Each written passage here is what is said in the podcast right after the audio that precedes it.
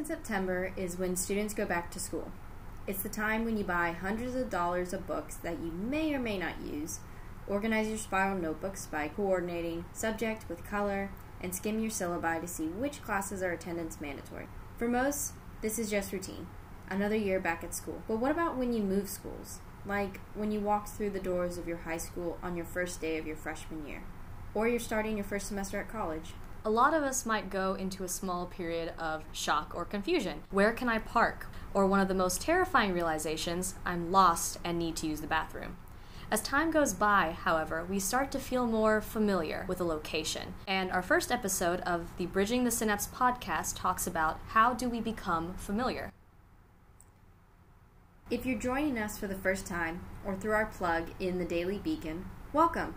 My name is Madeline MacArthur. And I'm Anu Kumar. We're both seniors at the University of Tennessee, Knoxville, and studying neuroscience. Originally, we produced the podcast Brain Rules with the help of the Daily Beacon's U T's. Originally, we produced the podcast Brain Rules with the help of the Daily Beacon, U T's student-run newspaper. After getting our footing, though, we decided to break away and become more independent, hence the name change. There are a few things we want you to know about Bridging the Synapse before we get into the topic for today. How often we make new content, where you can find us, and our current website. We'll be releasing new episodes every Wednesday, and you can find them on Apple Podcasts as well as Anchor. And we also have a website. We have a publication on Medium called Bridging the Synapse, where we'll post complimentary articles to our episodes and some extra resources for you to take a look at. You can also follow our Twitter at SynapseBridge. The S and B are capitalized, for updates on our podcast as well as us tweeting as well as tweeting us questions you want us to look at.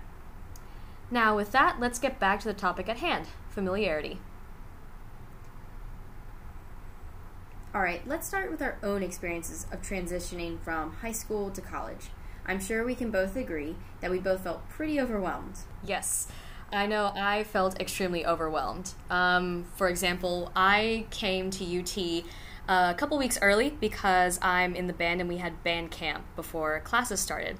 So I didn't really know where to park, so I just parked in a staff lot by the music building, and after we had our meeting for the very first day, I came back out and received a parking ticket on the very first day that I parked my car on campus. And so that was a very warm welcome to college. And um, even after classes started, um, you know, all of my classes were in completely different buildings, spread out all over campus, and I didn't really learn any shortcuts to those places until halfway through the semester. Um, and because Knoxville and U T was such a new place for me, I never really had the desire to explore Knoxville whenever I first got here. I definitely had very similar experience, although no parking ticket yet. Um, so I actually came to school um, about a week early before classes started because I went through the Ignite program, which is like a service program that U T does, and it just gave me a head start of getting moving into my dorm and whatnot and getting to know a few people on campus.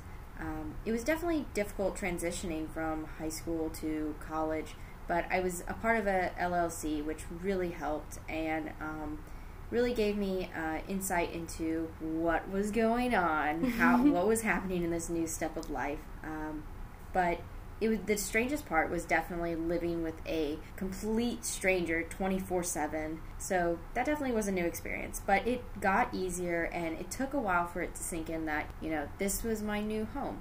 What kind of a L L C did you join? I was in the Honors L L C. Oh, okay. Hashtag nerd. All right, now that we both flashed back to freshman year and how overwhelmed and terrified we were, let's dive into the science behind familiarity.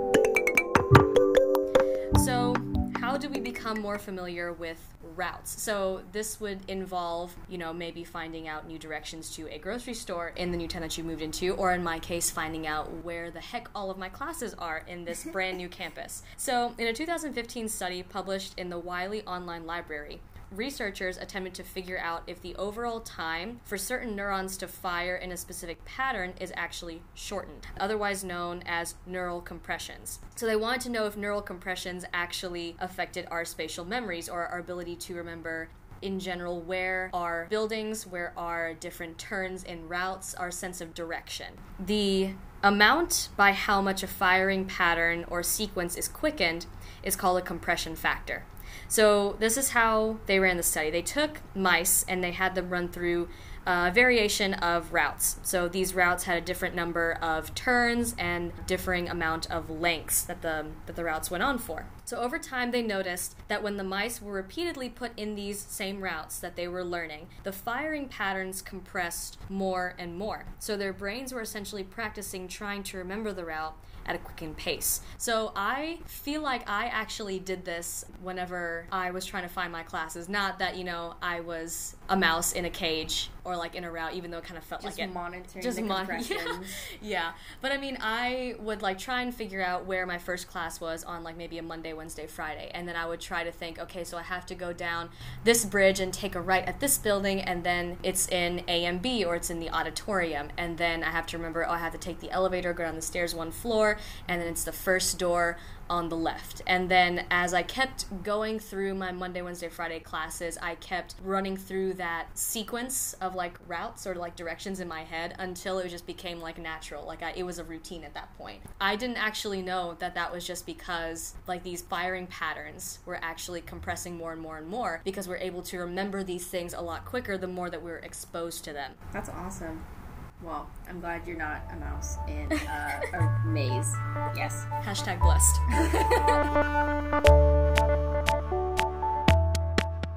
So, moving on with familiarity and kind of looking at a different aspect.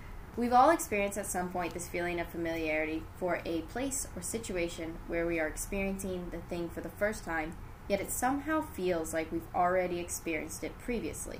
This sensation is called déjà vu, and neuroscientists are using this concept to better understand the cognition of familiarity. The Wiley Handbook on the Cognitive Neuroscience of Memory investigates déjà vu research, a human's ability to distinguish between the new and past details of an environment are adaptive qualities that help us to survive.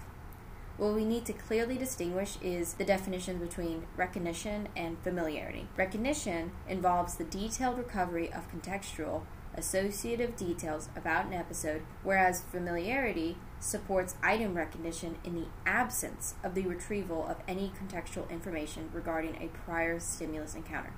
So, in other words, a stimulus can cause you to recollect real details of a previous experience, while familiarity can simply give you a feeling, but no real specific details. Extensive research has been performed in memory research, specifically in the uh, medial temporal lobe.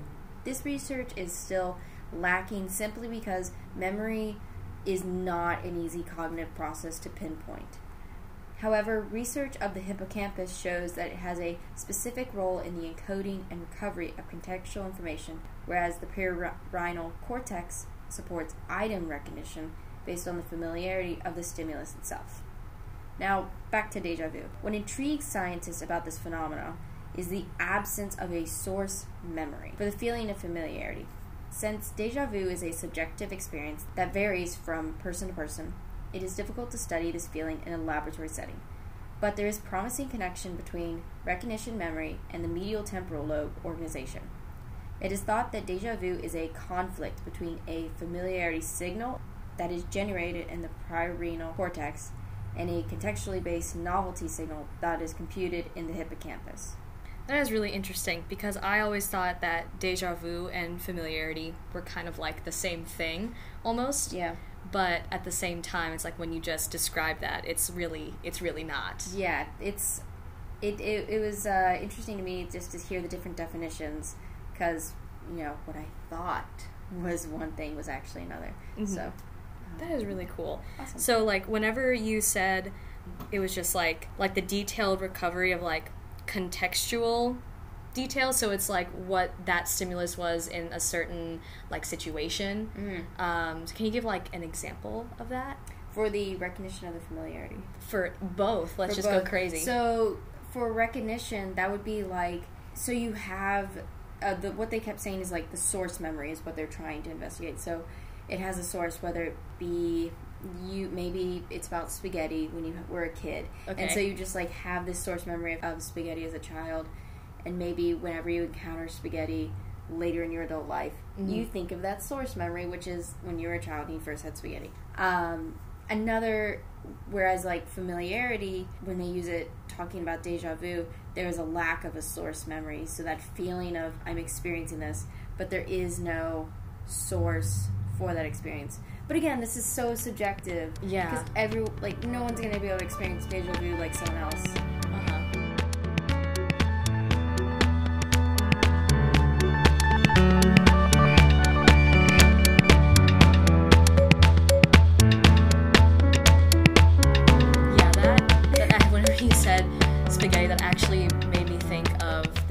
Ratatouille. Do you know what oh, I'm talking about? Yeah. And he just wanted that. He didn't want anything else. Mm-hmm. And whenever he took the first bite, he was well, like brought back to that source memory yes. of his mom making the ratatouille, and he was just felt like so happy. Mm-hmm. So like that could be like mm-hmm. uh, remembering like the specific details yeah. of it. So like if it was more of like déjà vu, he might not have like that memory of exactly. like his mom making the ratatouille. Exactly. But that's what.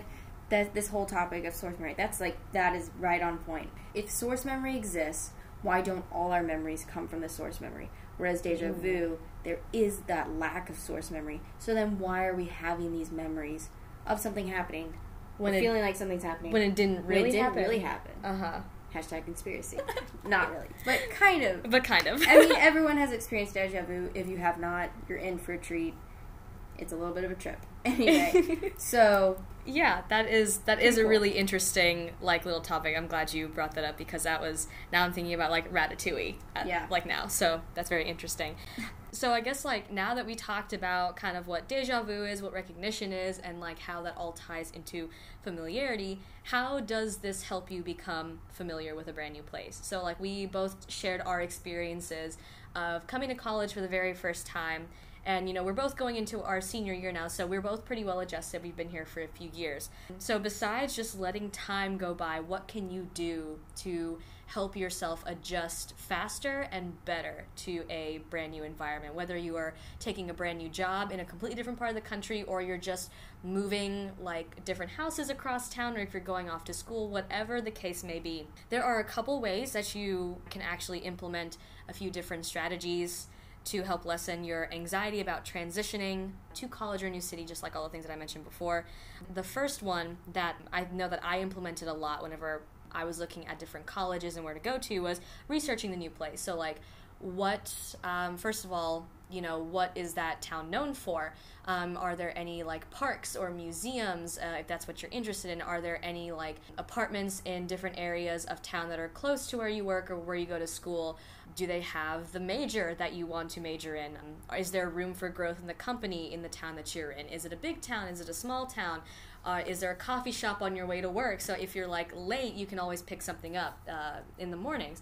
So researching the new place, I know, helped me a lot uh, because even now I'm still researching what uh, what is it, like a breakout room place in town. Like I oh, did, really? I did not know that, wow. And so. You know, you, you can still discover new things in a place that you've been in even for a couple years, but researching new research passions or activities or hobbies that you enjoy doing in your previous hometown or in your like previous location. So it kind of adds a little bit of like a routine or like that small chunk of like, I know everything else is new, but like this one coffee shop has uh, the same like type of atmosphere that it had in my hometown. So this is kind of like my little anchor. Yeah. So... Yeah, uh, so a few other things is just like the big, the other biggest thing other than researching new places is just like think positive, and that's it's kind of like a no-brainer, no pun intended. Uh, doing a bunch of things like setting up, I don't know, like your utilities and all that really stressed me out for whatever reason. Yeah. Um, so the biggest thing that you can do for yourself. Intrinsically, I believe, is to think positive. You know, you're you are going to run into roadblocks, and there are going to be little bouts of frustration along the way.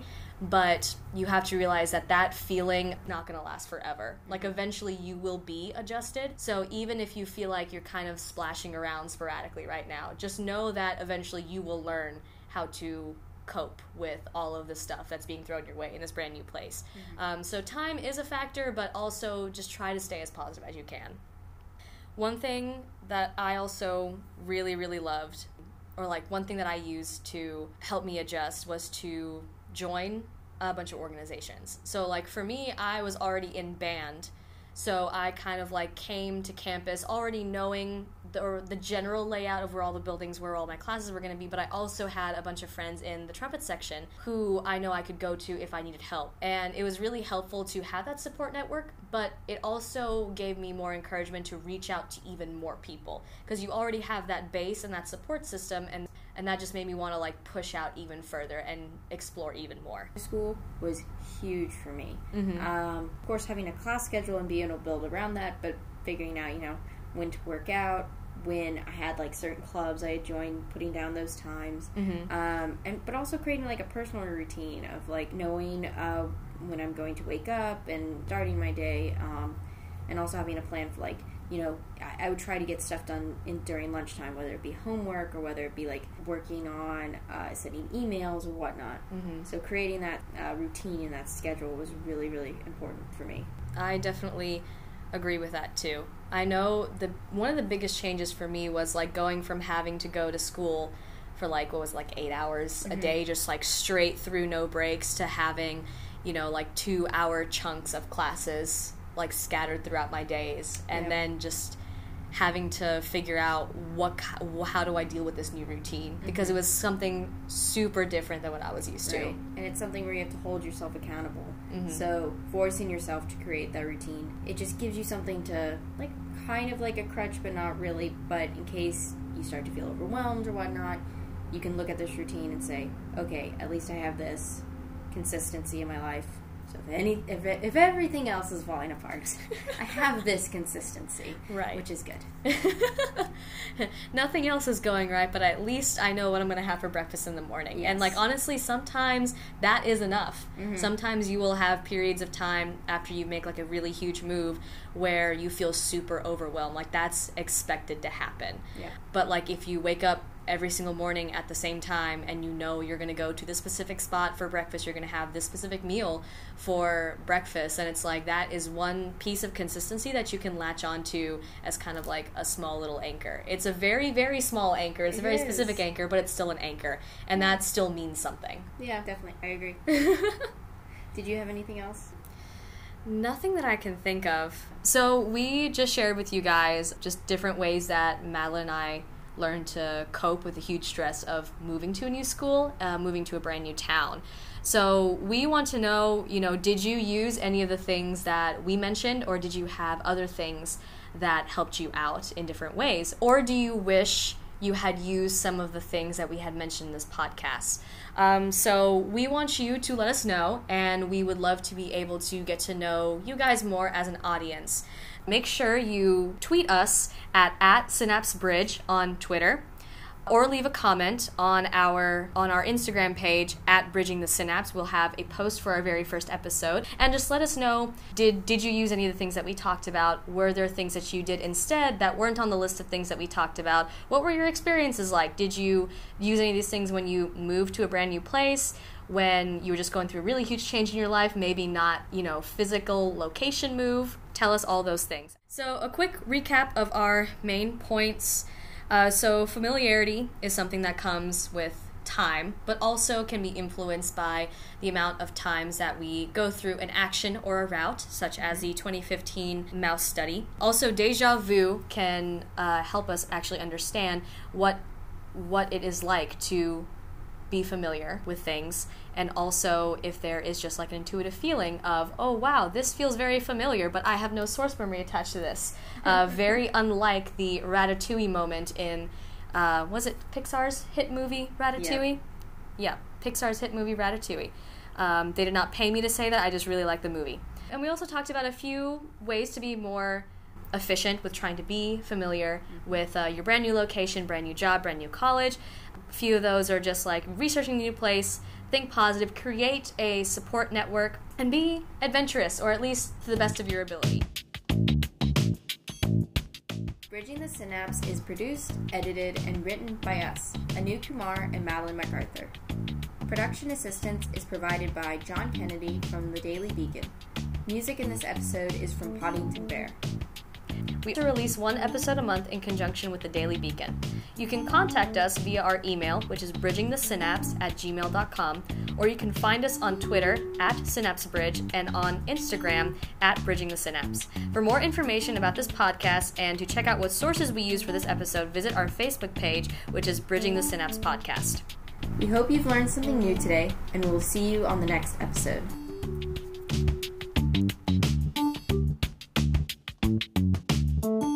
First episode done. First episode is done.